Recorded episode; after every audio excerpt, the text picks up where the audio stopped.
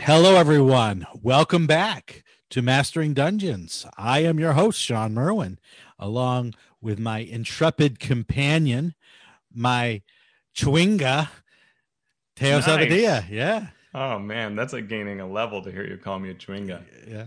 Uh, You Elemental sprite is my final form. Exactly. I wish. I wish I could be an elemental sprite. Those words that they sound so nice. Elemental sprite. Sprite. Right. Yeah. As I'm opposed more to of an elemental seven up, but I was like, dirty troglodyte is about the level I'm at at this point. So, uh, well, you know, you can still shower during the pandemic. okay, you you you could? Oh, I I mean, yeah. I heard you couldn't. I haven't showered in a week. Uh, week uh, a week in two years. Math is hard. Yes. oh, two years. Good. Wow. Yep. You know, the pandemic hasn't been for that long. Oh, oh, okay. Sorry, I, I've lost track of all time and Welcome good to sense. the hygiene podcast. yeah. Speaking of hygiene, you Hmm. went to a convention this weekend that you didn't actually go to, but you just attended virtually, and that was Winter Fantasy.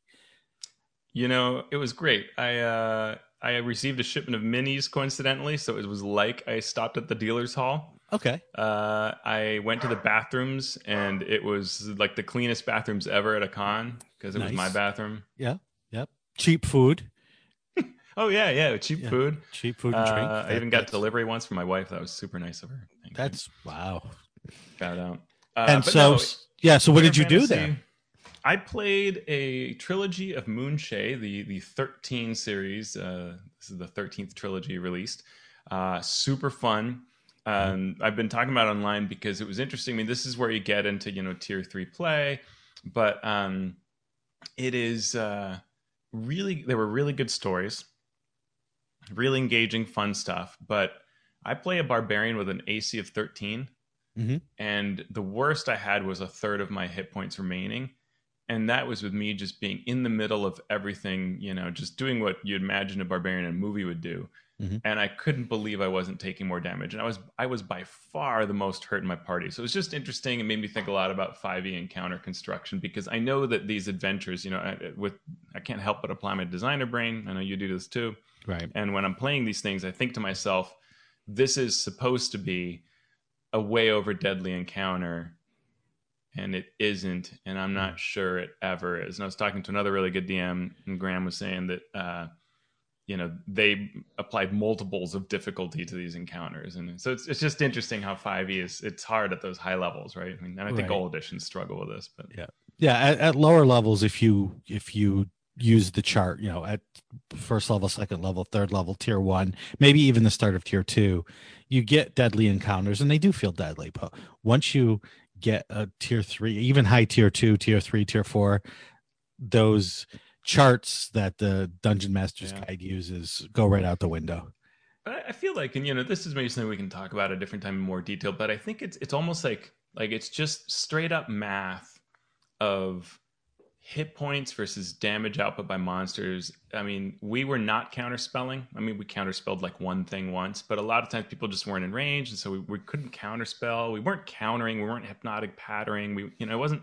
There was Yeah. none of that sort of shenanigans. It was just straight up. The damage inflicted could not exceed our hit points, kind of thing, and Right. it was very interesting for me as a designer to take it in. But the bigger thing was Winter Fantasy Convention was a success, even if online. Last year, you and I and many others were there in person. Mhm. DMs are great. Uh, the DM I had was uh, their first time ever DMing for Baldman, but they were they were super pros on um, on Roll Twenty. They were they were just you know had all kinds of cool macros that did things and highlighted stuff and super and they knew the modules you know backwards and forwards. So and the Moonshae Isles adventures are excellent. You get this beautiful art for each NPC. So just everything was wonderful about it. Nice. And other than not being there in person. yeah yeah i mean Eric Menge who is in charge of those adventures and has a team that is incredible the story is is uh great this the Moonshae isles story um if you want a campaign levels 1 to 20 that has everything you need to run it and is fun and is engaging and has great story through the entire thing check out those Moonshae isle uh adventures yeah. on the dm It's true. I, I love Eric's work, and, and you start were part of the team initially. um, Moonshae Isles, the the Eberron campaign. Those are both just you can't miss with those. Mm-hmm. Well, uh, some more news dropped that had both Teos and I going, uh, hmm. Mm. And that uh, news was Adam Bradford, who was the co-founder, I believe, of D and D Beyond, as well as Lauren Urban and Todd Kenreck, all departed D and D Beyond this past weekend. Now they said each separately said that while they can't talk about it yet, they are going to share soon the new opportunities that they have left D&D Beyond to pursue. And we are literally pressing refresh on Twitter hoping that this news will drop to where they're going not just because we care about them because uh, you know all three of them are great people. They've worked really hard to make d&d beyond more than just a simple desktop tool for d&d uh, right? They've created content. They've they've served the needs of the fans and of the players in, in incredible ways and so when you see three of the most public facing members of the team leave it gives you pause. Not to mention that James Haeck, who was also a member of that team, uh, left a few weeks prior, leaves us wondering what's going on with D and D Beyond. I own all my books on D and D Beyond. I use D and D Beyond every day. Multiple. I have like twelve D and D Beyond tabs open right now for for for the work I do.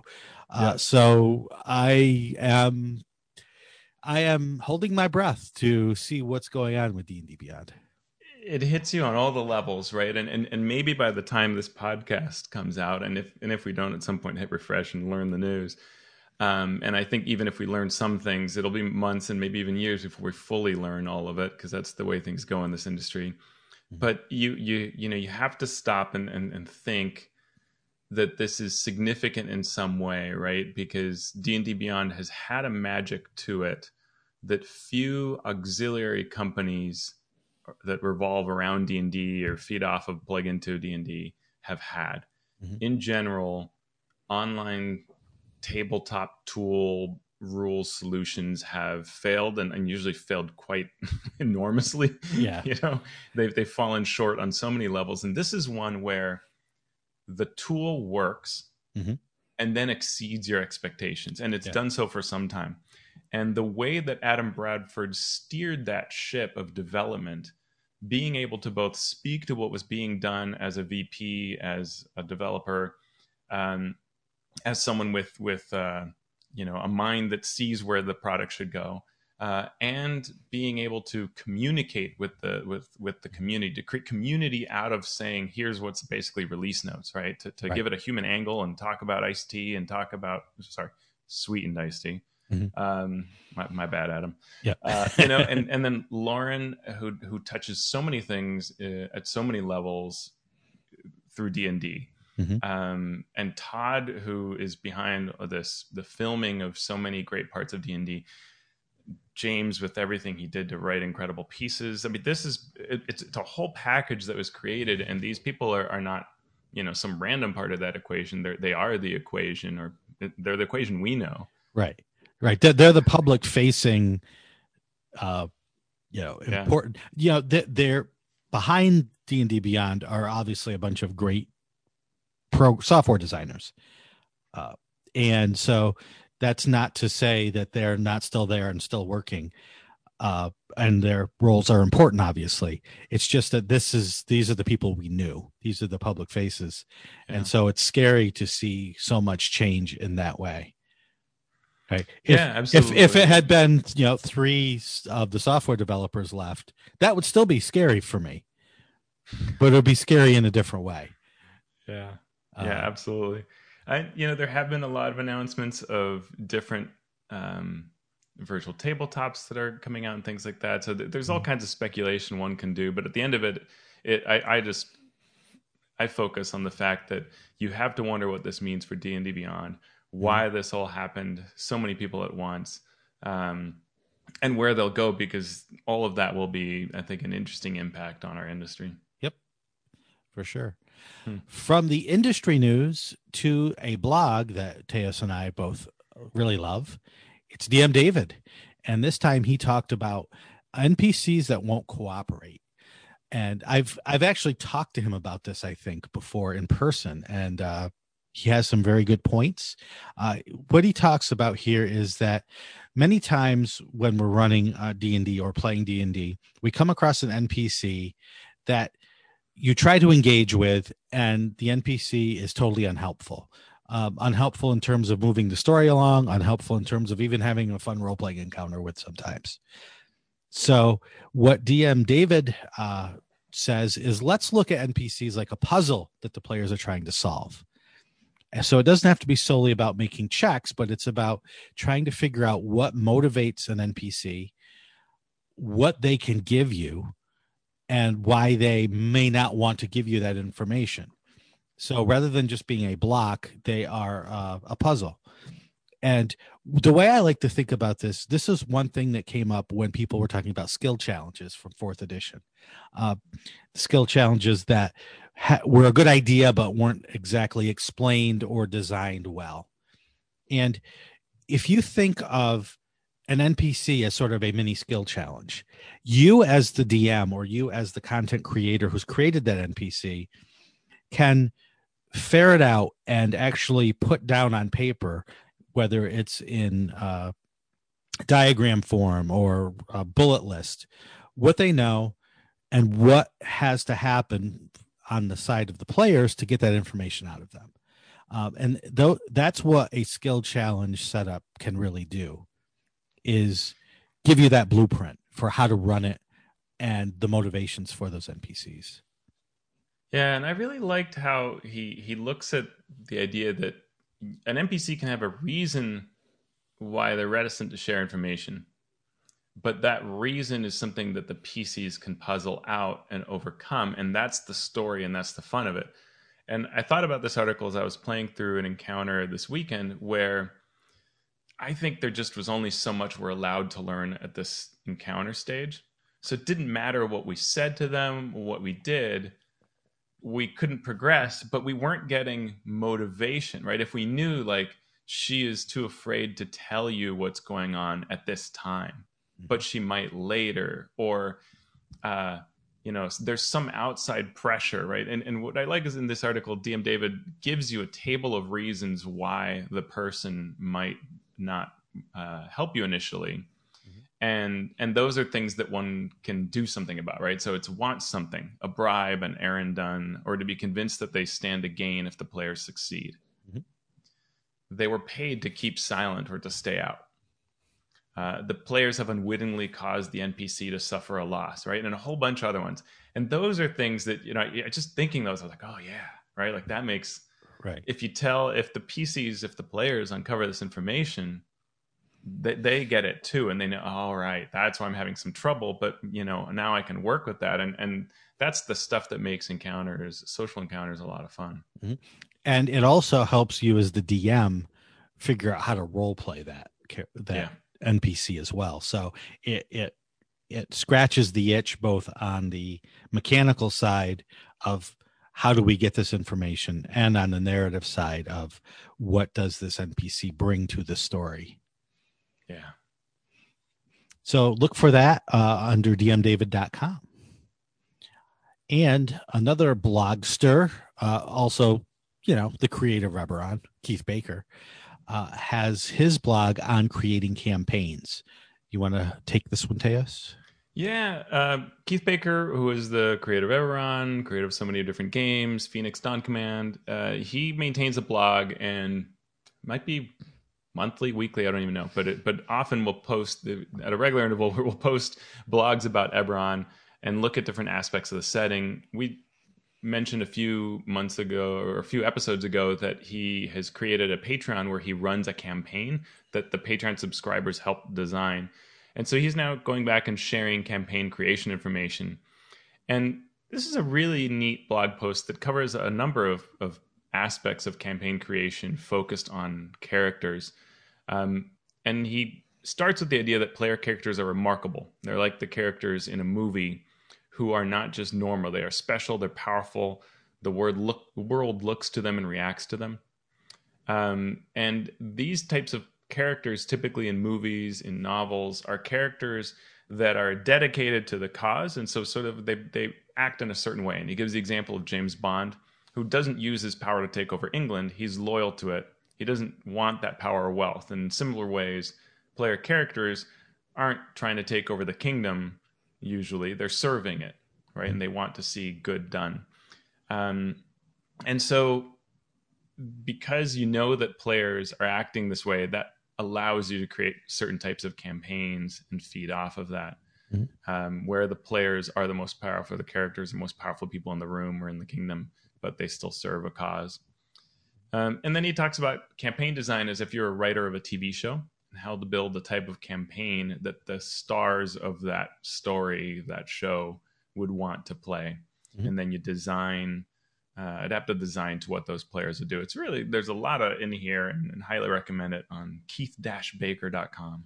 Yeah, it's it's interesting because when you build a world and present it to your player base, generally you get two responses that are sort of diametri- diametrically opposed. The first is all the NPCs are low level or, or non leveled, right? The king is a third level whatever. Right. And and players complain, well, if he's only third level, then as soon as my character's fifth level, how come I'm not ruling the world? right. But if you do a, a, the same world and you put in 20th level characters in all these NPC positions, what do they say then? Why do we even need to be there? they could just handle their own problems because and so divesting that idea that level equals power is something that either comes with sort of wisdom, I guess, or time where you can come to that understanding.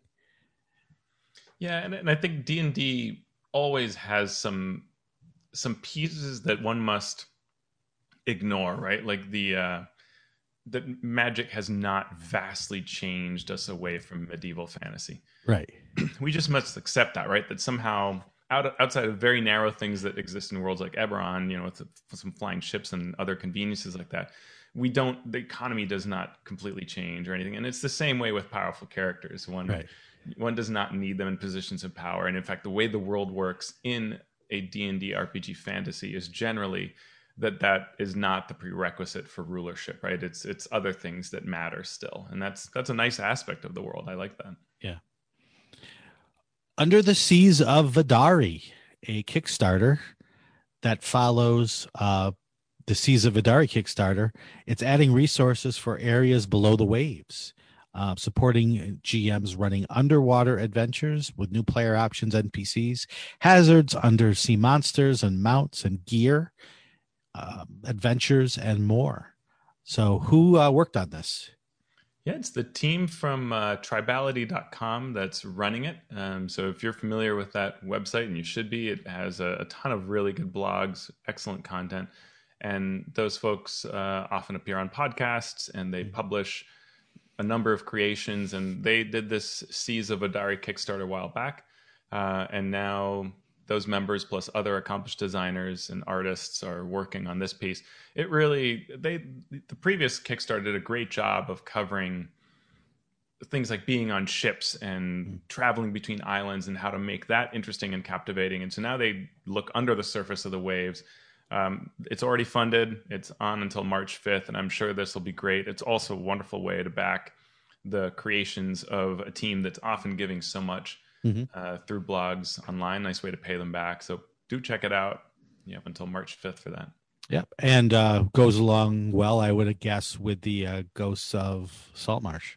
Yeah, absolutely. Adventure book. Yep. Sweet. So, with that, we turn to a little survey that Teos did. We want your feedback. Yeah, we like being, you know, uh, analysts and t- kicking apart, taking apart, and, and digesting all the little pieces of Rime. But it's nice to take a step back and see what do people think that aren't us. Mm-hmm. And uh, it's been really neat to see that the initial responses to this survey have been great. Uh, we've had a number of them from, and we're, we're looking for DMs that have run at least some of Rime and three or more other uh, hardback adventures that D and D has published, so that they can do that sort of comparative analysis, and we can see how how they like it. So I look forward to sharing. We, have shared the link on Twitter. It's one of those enormous Google got Google Doc links.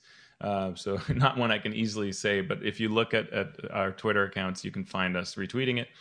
Um, and so we'll use this in a future episode to look at, at you know not just our analysis, but what others have said. Yep. It'll also be in the show notes this week. So if yeah. you get it from misdirectedmark.com, you can go there to this episode and the link will be there. And when when we come to our final show uh, on Rime of the Frost Maiden, we will share some of these uh, thoughts that people have shared with us. So thank you if you've already done that, and we'd love to hear from you uh, if you haven't taken it yet. So let's get into character options last uh, week, I think we talked about druids, and now we are going to talk about monks. I think it was fighters. You're right. Uh, You're right. I blocked out fighters for some reason out of my memory. Uh, but now we're going to talk about monks, and we're going to start with the optional features that Tasha's presents.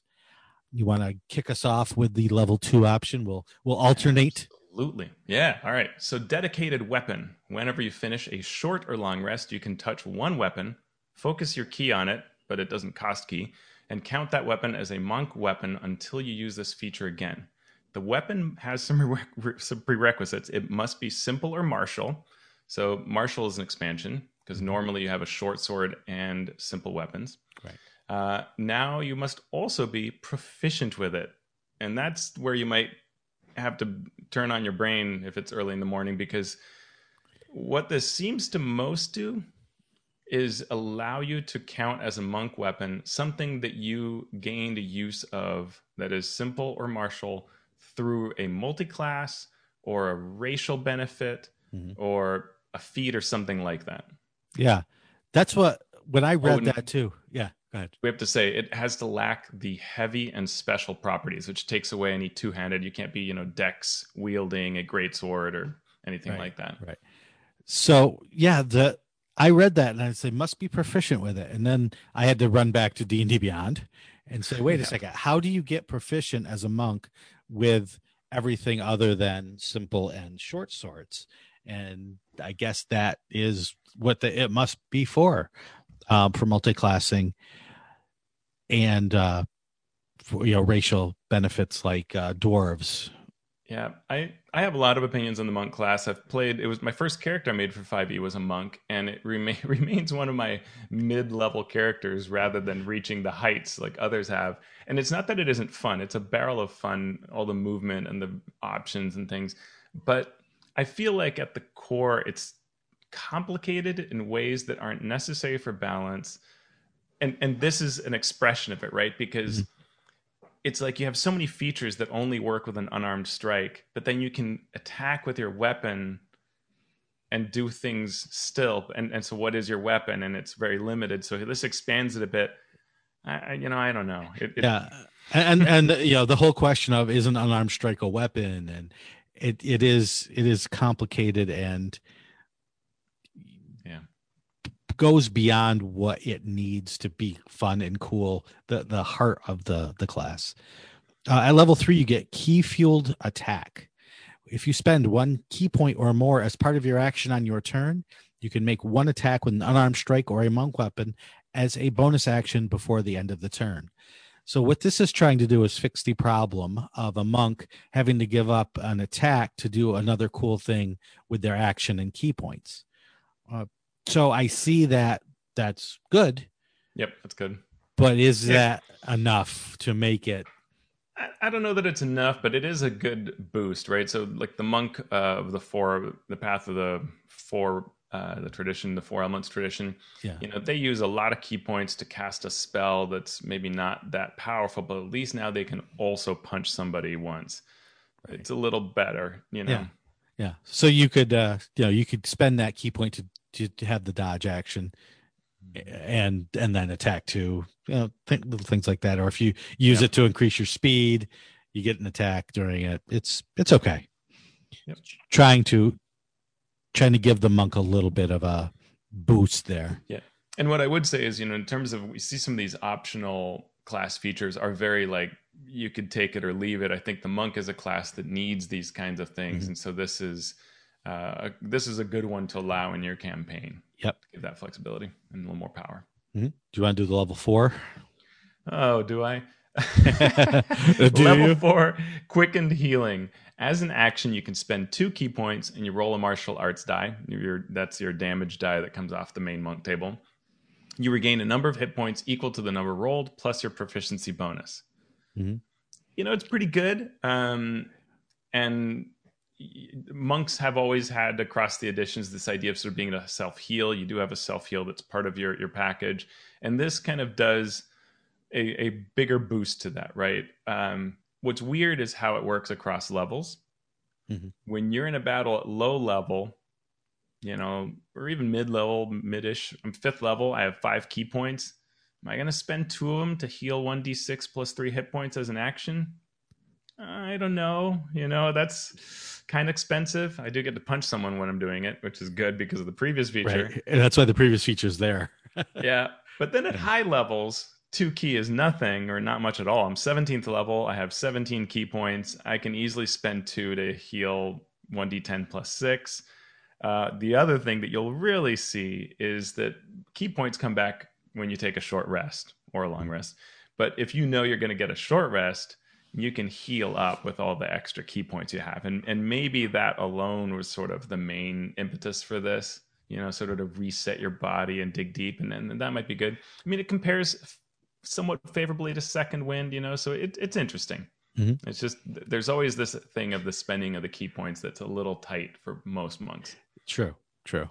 Uh, at level five, you get focused aim. When you miss with an attack roll, you can spend one to three ki points to increase your attack roll by two for each of the ki points you spend, potentially turning the miss into a hit. Uh, so, what I would say first is this should include a rider that says an attack roll with an unarmed strike or monk weapon, because otherwise you're multi-classing and uh, you know Yeah. casting whatever big spell you have as a wizard oh i missed with my or a cleric right i missed with my uh what's a big Flame strike, or yeah, I don't know. yeah the what's the rate the Uh, one that does radiant damage at first level I that's mean, you 40 guiding bolt. guiding bolt right you do guiding bolt that's your big oh wait i missed i'm going to uh so or you know inflict wounds. Yeah, right Mhm. it's just just one of those things that if it's focused aim because you're a monk then you're probably doing it with monk weapons uh, and then you know you get to multi-classing with where you have the power attack feat or the sharpshooter feat. And oh i i'm minus five to get the plus 10 well now i can just throw some ki points at it. Yeah. and i i will have a less chance of missing. So you know i, I think it's a cool use of ki points. Uh Yeah. but it's you know it's just one of those things where because it's a monk there's always these extra riders that that either should go along with it or have to go along with it so Yeah. well, We'll see. I, Yeah. I think it's generally I'm pretty for it. I, I think that while Yeah. you can multi-class, the cost is fairly high to do that for just this feature. So I think it's generally good, and I like the concept that a monk can dig deep and be like, "No, I'm I'm I'm doing this right. I'm hitting the big bad." you know? right yeah Yeah. and, and with the monk it's all about hitting several times rather than hitting one big time Right. so uh So it's not as huge a thing. yeah it's it's important to get those hits in yeah I, I think you're right in the sense that these feel like they're trying to fix the monk uh where it's hard to fix any class with just adding more stuff especially with a class that has a lot of stuff to start with Yeah. Though again, as as we've seen in some of these others, and I think we'll see with the Ranger a little bit as well, it's interesting that they they aren't addressing problems head on, Mhm. more kind of going sideways to them. And what I mean by that is if I think of the monk, you know, one of the things I think about is it's really hard to make magic items work for you. Mhm. And yet you have a feature, and this is true of so many editions. The monk gets the ability to treat their hands as, as an as a magic weapon, but they do so way late in the game, Yep. usually way after other characters have a magic weapon in their hands. Yeah. Well, shouldn't it be opposite? Shouldn't it be earlier? Like I would have liked an optional feature to see the monk treat their hands as magic weapons way earlier. Like who cares? Yeah. Make them magical. Like Yeah. That should be the fun thing you do versus right. being nerfed because you don't carry a magic weapon and kind of can't work effectively with one, right? So yeah. anyway. No, I I agree. Let's uh, get into the first monk subclass today, which is the Way of Mercy. Uh, conceptually, it is someone who can manipulate the life force, force of others to bring aid to those in need. At level three, you get Implements of Mercy. Uh, you gain proficiency in the insight and medicine skills, and you gain proficiency with an herbalism kit. And yeah, oh, good. Yeah. The kit part's interesting. That's yep. And you then and also and i was like okay here's the big thing i'm waiting for the big thing here it says you also gain a special mask which you often wear when using the features of this subclass and there's you can determine its appearance but they have a random generation for what it looks like and i was just like what could be you know and you know the, the picture they put in was like the uh, plague mask the the, the plague yeah. doctor mask and, and the, the only thing i could think of was I'm I'm a commoner on the street and I'm hurting. and this thing comes running to me with this weird looking mask on. Uh-huh. I'm just screaming in pain. I'm terrified. I'm running. You know, yeah, that was just weird. The, the, other thing is that we never feed off of the mask again. Right. Yeah. It's literally just this you've got a mask. You don't have to wear it. Right. But you you you know, well, I guess a lot of monks who are monks from the Way of Mercy, they do that. It's like, okay, all right. Yeah, hmm. I I was too. I was waiting for okay in a later, you know, yeah. feature. It might say the mask does it. Nope, it's just nope. you just wear it. Well, you know, wear your mask, folks. Apparently, indeed, and you know, I think maybe this is just one of those like, if you. uh if you're a designer, sometimes you express things that are on your mind, and this just feels yeah. like um, it's either how you need to express yourself, you know, just to have this mask be a part of your character. Here you go. Yep. Also at level three, you get Hand of Healing. Uh, your touch can mend wounds. As an action, you can spend one ki point to touch a creature and restore a number of hit points equal to a roll of your martial martial arts die plus your wisdom modifier. And when you use Flurry of Blows, you can replace one of the unarmed strikes with a use of this feature. So you can hit, hit, hit, and then heal somebody uh, with one of your blows. And I, so I, I, I, love this. And as I really sat and thought about the class, I, I really like this subclass concept of being able to heal or hurt as part of what it kind of already does as being a monk. What's tough here is we get into this whole piece about how a monk is designed as a core class and how this wording works, which I think is complex. Mm-hmm. Um, because we just finished reading about the optional abilities that tell us about how we can heal ourselves. But this is it, this class, and we'll see this with the next subclass too. It's like it deliberately is made to not use those rules. Right. Um, so you know, flurry is a bonus action, and you can't do two bonus actions in a turn. So you can't flurry to replace one of your if you flurry to replace one of your attacks with a healing hand of mm-hmm. healing. You can't also do a ki fueled attack because that is a bonus action. And that's not immediately obvious um, and I think that in play, new players will be tripped up by sort of what seems like very similar compatible things, but aren't actually. Right. So I can heal someone else without using the ki point, but to heal myself, I would use it. Yeah, you're right. It's you can do quickened healing as an action, and then a bonus for a single unarmed, which is normal kind of monk stuff. Right. Or you can do an action, ki point to flurry as a bonus. One attack is used for healing mm-hmm. using this subclass. Right.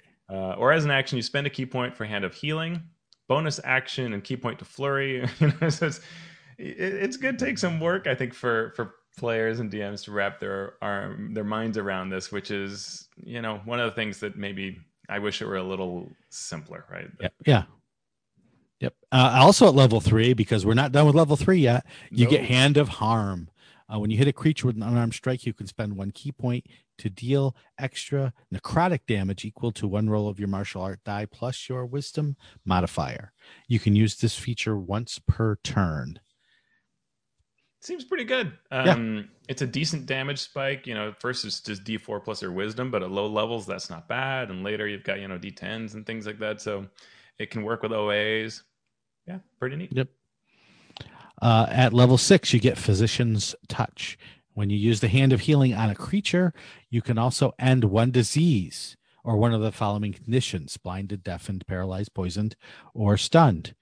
When you use Hand of Harm on a creature, you can subject that creature to the poison condition until the end of your next turn. Uh, the first ability there is pretty good for sixth level. I mean, you're you're removing poison, paralyzation, blindness, deafness, stunned. Uh, yeah. yeah, that's uh, that's pretty that's pretty good. Yeah, that is really sweet, and because you can also be flurrying, that gives you a lot of capability for how you do it right? Mm-hmm. Um, that's that's pretty neat. Um, yeah. Yep. And and the flurry part is without spending a ki point for the healing, right? So right. due to the earlier ability. So that's like free removal of these conditions. Oh, that's that's impressive. Yeah. And it, and then the ability to poison a creature is nothing to sniff at either because there's no mm-hmm. save here, and you're giving them disadvantage uh, for the condition until the end of your next turn. That's pretty neat. Yep. That is. At level 11, you get Flurry of Healing and Harm. So when you use Flurry of Blows, you can now replace each of the unarmed strikes with uh, your Hand of Healing without spending a ki point. So now you're healing multiple people and also removing conditions. Um, in addition, when you make an unarmed strike with a flurry of blows, you can use Hand of Harm with that strike without spending the ki point for Hand of Harm.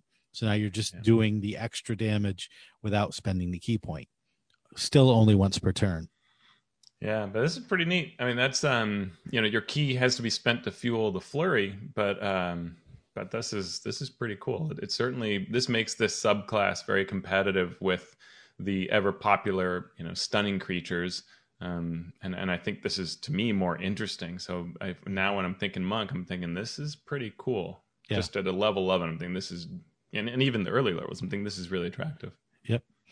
And then at level 17, you get Hand of Ultimate Mercy.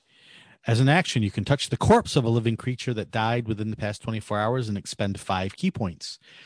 The creature then returns to life, regaining a number uh, of hit points equal to 40, 10 plus your wisdom modifier.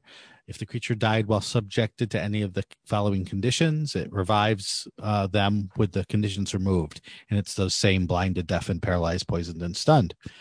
Uh, you can only use this feature once per long rest. Uh, obviously, this is quite powerful. It's level 17, so I, I get it. Uh, but even if you cast True Resurrection, uh, or Resurrection, I mean, they come back with exhaustion and all these penalties. Right. Here, they don't. They're they come back. They're completely fine, and they've and got boost heal. A, yeah, boosted heal. So yeah, it, it's really neat. I mean, level 17 the the only downside of this is that you're not getting some you know damage dealing feature or some strong always on thing that some subclasses have but uh, but boy, when you need this, this is going to certainly shine, and it certainly fits the theme. So I, I, like this. This is a cool subclass. Yeah, it is. It is. Uh, and next time we'll talk about the Way of the Astral Self, which is another monk subclass, but that one's pretty long too. So we're going to need a little extra time to give that one the love it deserves. And we want to get into talking about the final chapter of Icewind Dale, Rime of the Frost Maiden, chapter seven, Doom of Ythryn. So, spoilers. Yes. So let the cold Arctic winds of the spoilers blow you away if you are uh, not wanting to be spoiled on uh, chapter seven. Yeah, and this is a, about as spoily as it could get. This this is the the last chapter of the adventure, so you couldn't get more spoiled than how it ends. this is true, although you may come to find out that how it ends really it doesn't matter for chapter mm-hmm. seven. Maybe. Maybe. So mm-hmm. let's give let's give the super quick recap. Hey, you are in the ten towns at the start of the adventure, doing quests around Icewind Dale, stopping the Duergar and their Chardalyn dragon from destroying uh, all ten of the ten towns, and you're confronting Auril on her island, and maybe you killed her, but probably not. Uh, so maybe you put the Rime on hold by killing her rock, or maybe not. Maybe you stole her book or codicil. Well, you probably did if you got here because you need it to get into right. the glacier. And you probably used the Rime uh, poem to open the passage through the haunted caves of hunger into the lost and crashed Netherese city of Ythryn, buried within the glacier. Whew. So yeah. it's been an adventure. We've uh, we've done a lot. And maybe we start with kind of the the next part, which is the running this chapter piece, because it's got some sort of technical things that we are given. Mm-hmm. Uh, we're told to read four sections before running this chapter. I do like that they tell you don't run this cold. Mm-hmm. Um, the interesting thing is you actually could get away with running a little bit of it cold, but there there are some moving parts that uh, you have to take into account. We'll, we'll, we'll get into those. Um, so that's why they're directed, why you're told this, that you better read those sections. Um, level wise, you should be ninth level. And we are told about leveling. This is, again, as we've seen in this adventure, more than any 5e product before. we're not using milestones, we're not using XP. This is straight judgment call. And it says that, you know, you decide when the PC's level but oh hey, here are some suggestions. Gain a level after overcoming all of the eight towers of magic. Gain a level when you reach Iriolarthas's study. Gain a level if you do something extraordinary, such as destroying Iriolarthas, all three forms of Auril, or the obelisk. Um, so you could reach as high as 12th level, is their suggestion. And it really doesn't matter because this is the last thing in the book. Right. So depending on what level you the dm want the characters to be you could just get get them to level 10 or get them all the way up to level 12 or higher um, depending on what you're feeling. And you know unlike an adventure like i feel like this adventure in many ways feels like tomb of annihilation but different. Uh, i mm-hmm. just i'm always seeing parallels to it maybe that's just me. Um, but in tomb not only do you have a big showdown you're heading towards but the the levels are getting harder the deeper you go. Right. And so what level you are if you want that challenge if you want that death trap feel that you know these monsters that spring to life and animate are going to be rough you need to be particular levels for that to work. Mm-hmm. here the fights that i'm seeing in this chapter are not particularly brutal. Mm-hmm. and so it's not particularly critical and they don't rely on that it's more about the story of them. So it's not critical that you be a particular level, you know, or not be too high a level. So you can, I think, feel free to award levels. is the way I'd look at it. Yeah, yeah. It's uh, it it is interesting that. First of all, I want to. I have seen a lot of confusion online and in person about what milestone means. Hmm. Uh, just just as an aside, yeah. uh, no, you can give XP based on the monsters that they kill because each monster has an XP value. That's just normal XP, monster XP uh, advancement. Milestone advancement, some people read that as at a certain place in the plot, you level. That's not milestone leveling. What milestone leveling means is when you complete a certain milestone, you get a certain amount of XP for that. And that generally will put you to a point where you gain the next level, but not always. Right. So if someone's talking about milestone XP, you have to read a little deeper and see if they're talking more about plot based leveling, which is what what this book does.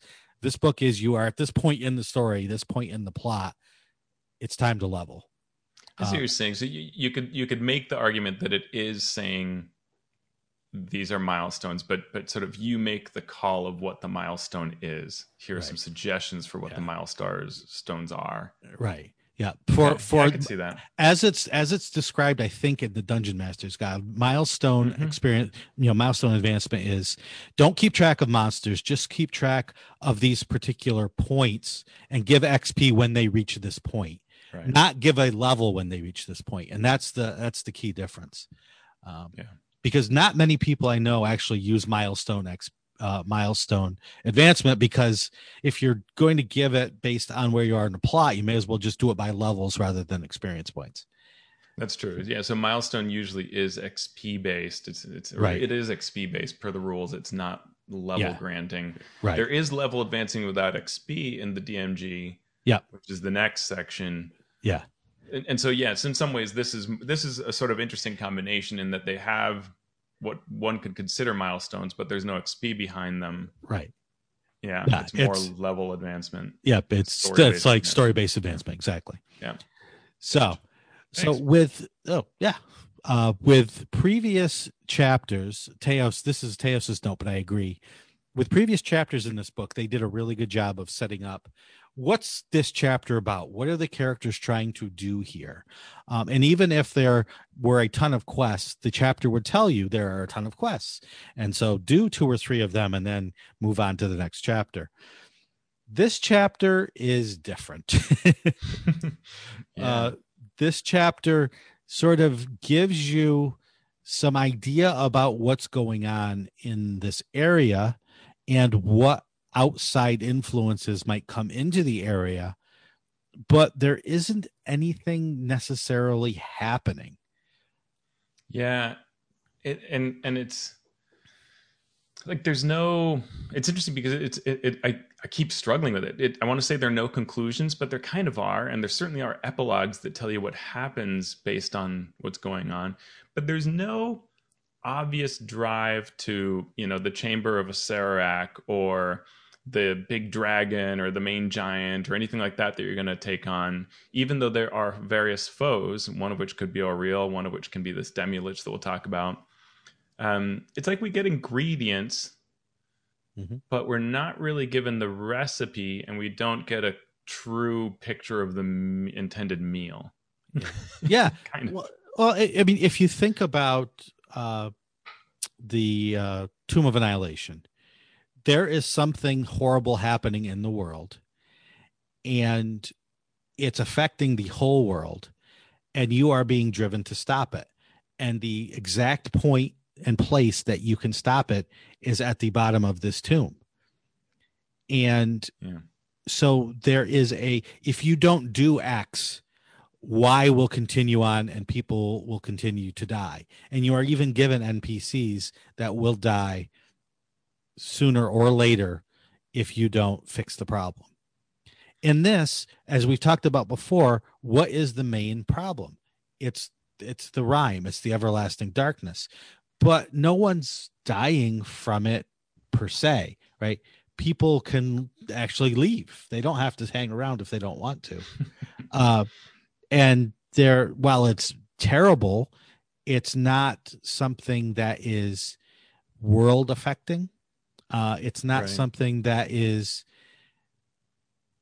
necessarily needs to be ended to save the universe. Well and i would go back to the, the fact that we may have ended this several chapters ago. Exactly. And- exactly. and so i'm still hurting for the reason why the pcs are here yeah which isn't clear. And I and I wish the adventure had given us a few more options for why we might be here, because I, I think it can function as as the sandboxy beast that it is. Right. Uh, but but we need to think through.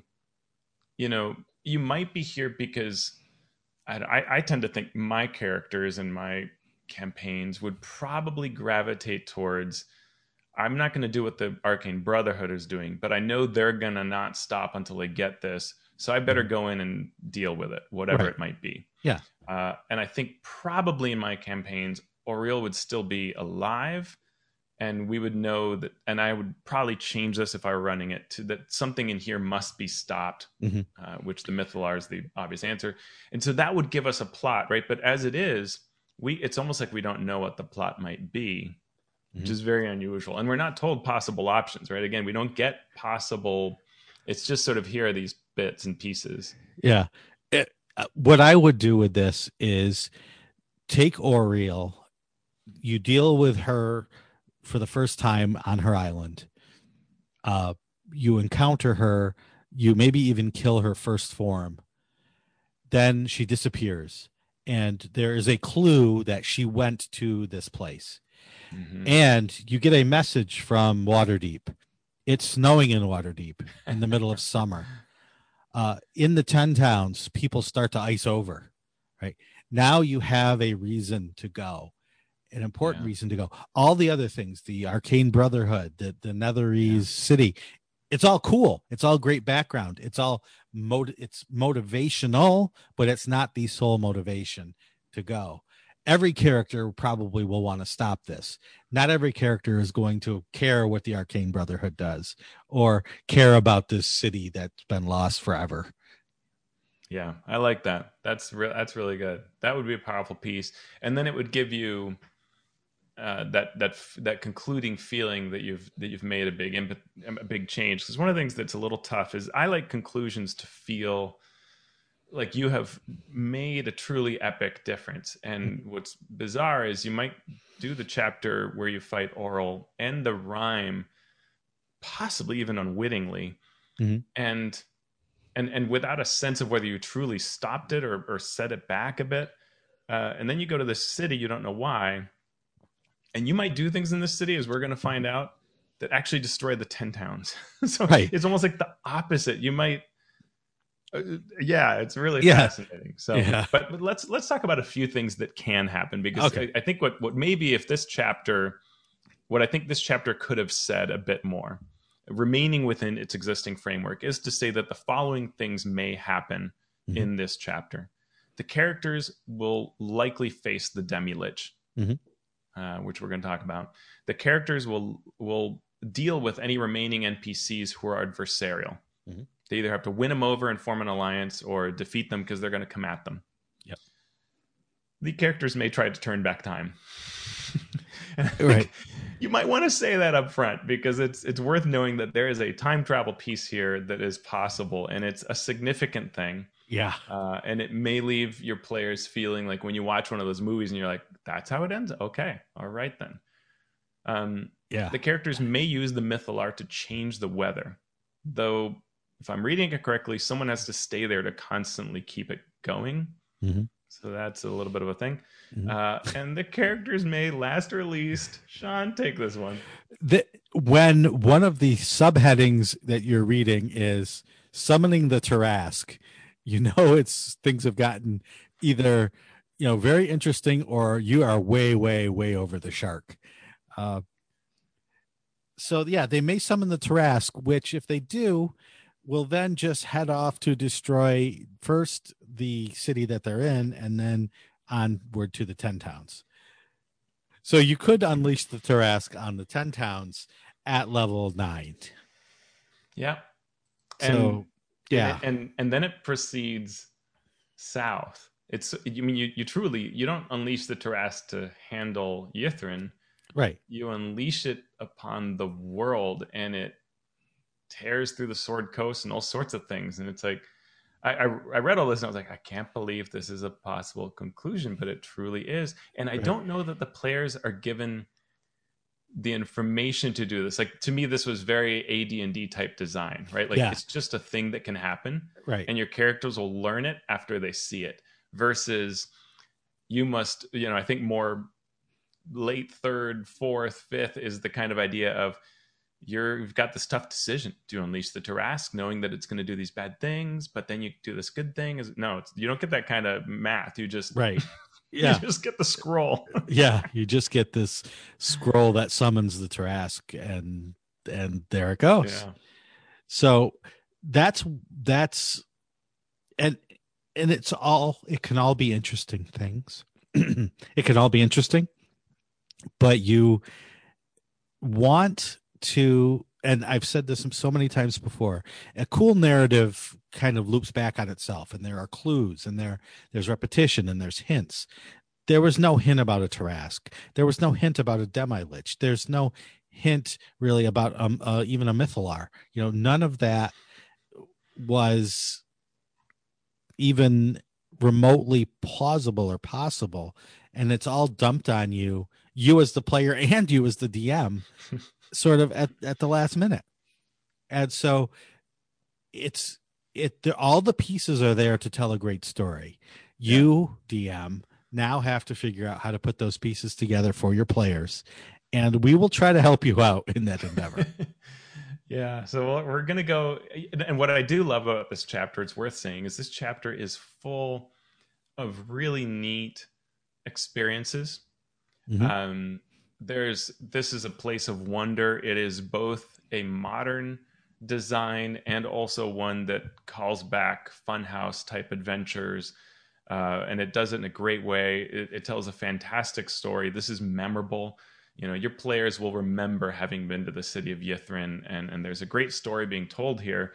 But you must add to it, as Shawn said, the take on where this should go and what the pivot points are and how to impart that upon your players because the adventure doesn't really do that for you. And there are a fair number of moving pieces and how you use those. I think there it's it's a little complicated. Um Yeah, yeah. Uh, especially you know if Auril is still alive and if uh, Avarice is still alive, there's they're coming into this sort of maelstrom of many options that could be going on, and they're separate from the description of the city itself. Uh, so you have to work in what their presence will mean, and and there's it's not completely left out. They do say, you know, if if Auril comes, this is where she is, but it changes the way things work in the city that you have to be aware of. And Shawn i'm wondering uh, you know looking at the time here do you want to maybe talk should we talk through the fall of Ythryn and the demilich and then kind Yeah. of pause there Sounds good. all right I'll let you hit hit right. that high point. So, um, one of the main foes that we'll find here is I- the Demilich. Iriolarthas was once a powerful human Netherese wizard. He owned this place, or, or you know, ruled over it. Um, and he w- he became a lich. Then he became a demi lich. And we get some reinforcement here that honestly I'd forgotten this piece, which is that a demi lich, if it's unable to, or a lich, if it's unable to feed souls into its phylactery, uh, begins to fall apart and becomes a demi lich. And sometimes this happens because they're kind of absent-mindedly focused on something, or in this case, because your city crashed and your phylactery is buried underneath, and for two, year, 2,000 years you weren't able to give it a soul. Mhm.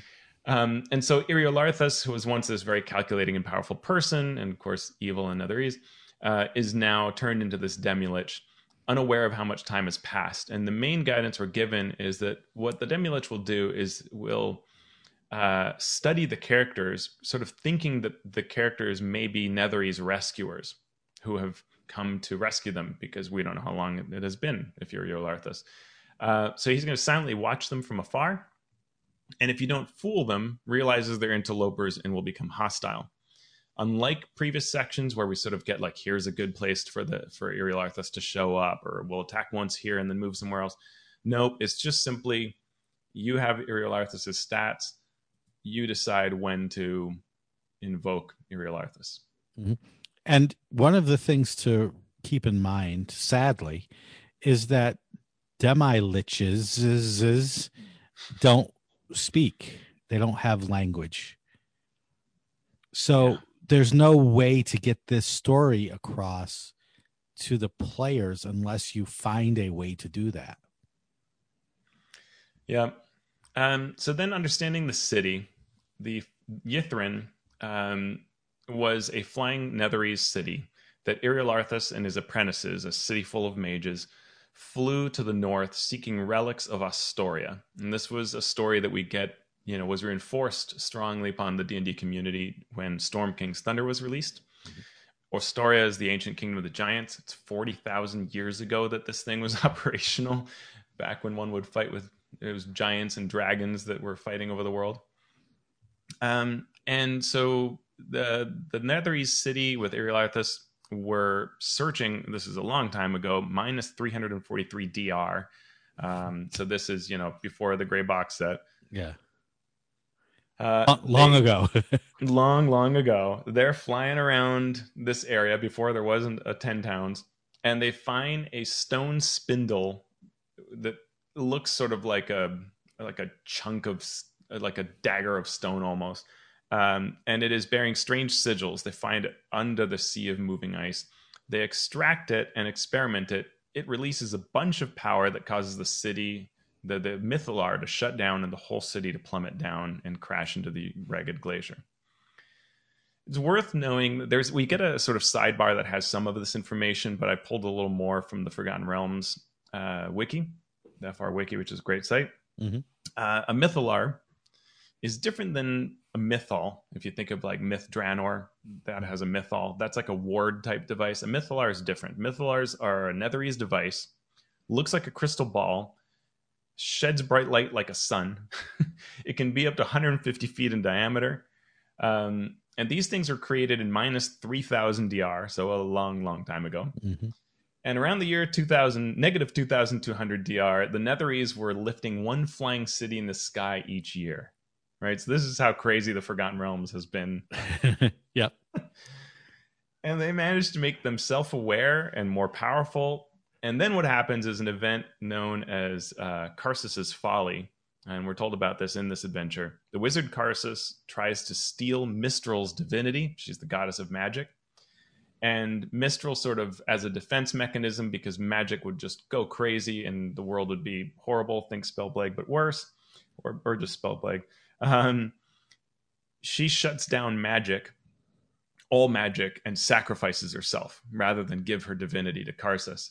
Mhm. And Karsus and all these other Netherese are in these flying cities. So what happens when there's no magic? Yeah. Crash. Crash. So that's Karsus's folly because when the magic was gone, uh, it crashes. Now Mystryl uh, reboots. I mean, uh, is reborn as Mystra, which is why we get the later name. Mhm. Uh, and by but the, by that time, uh, all these cities have fallen. We also have that the Netherese are fighting against this creatures known as the Phaerimm. So almost all of these cities crash somewhere and are gone. Um, like there's one in, in the Neverwinter Wood. Um, there are a number around that, that are known. Um, but one city went to the Shadowfell, and that's where all this Netherese shadow influence comes from. Um, and then, of course, we have this one trapped here with its still functioning Mythalar.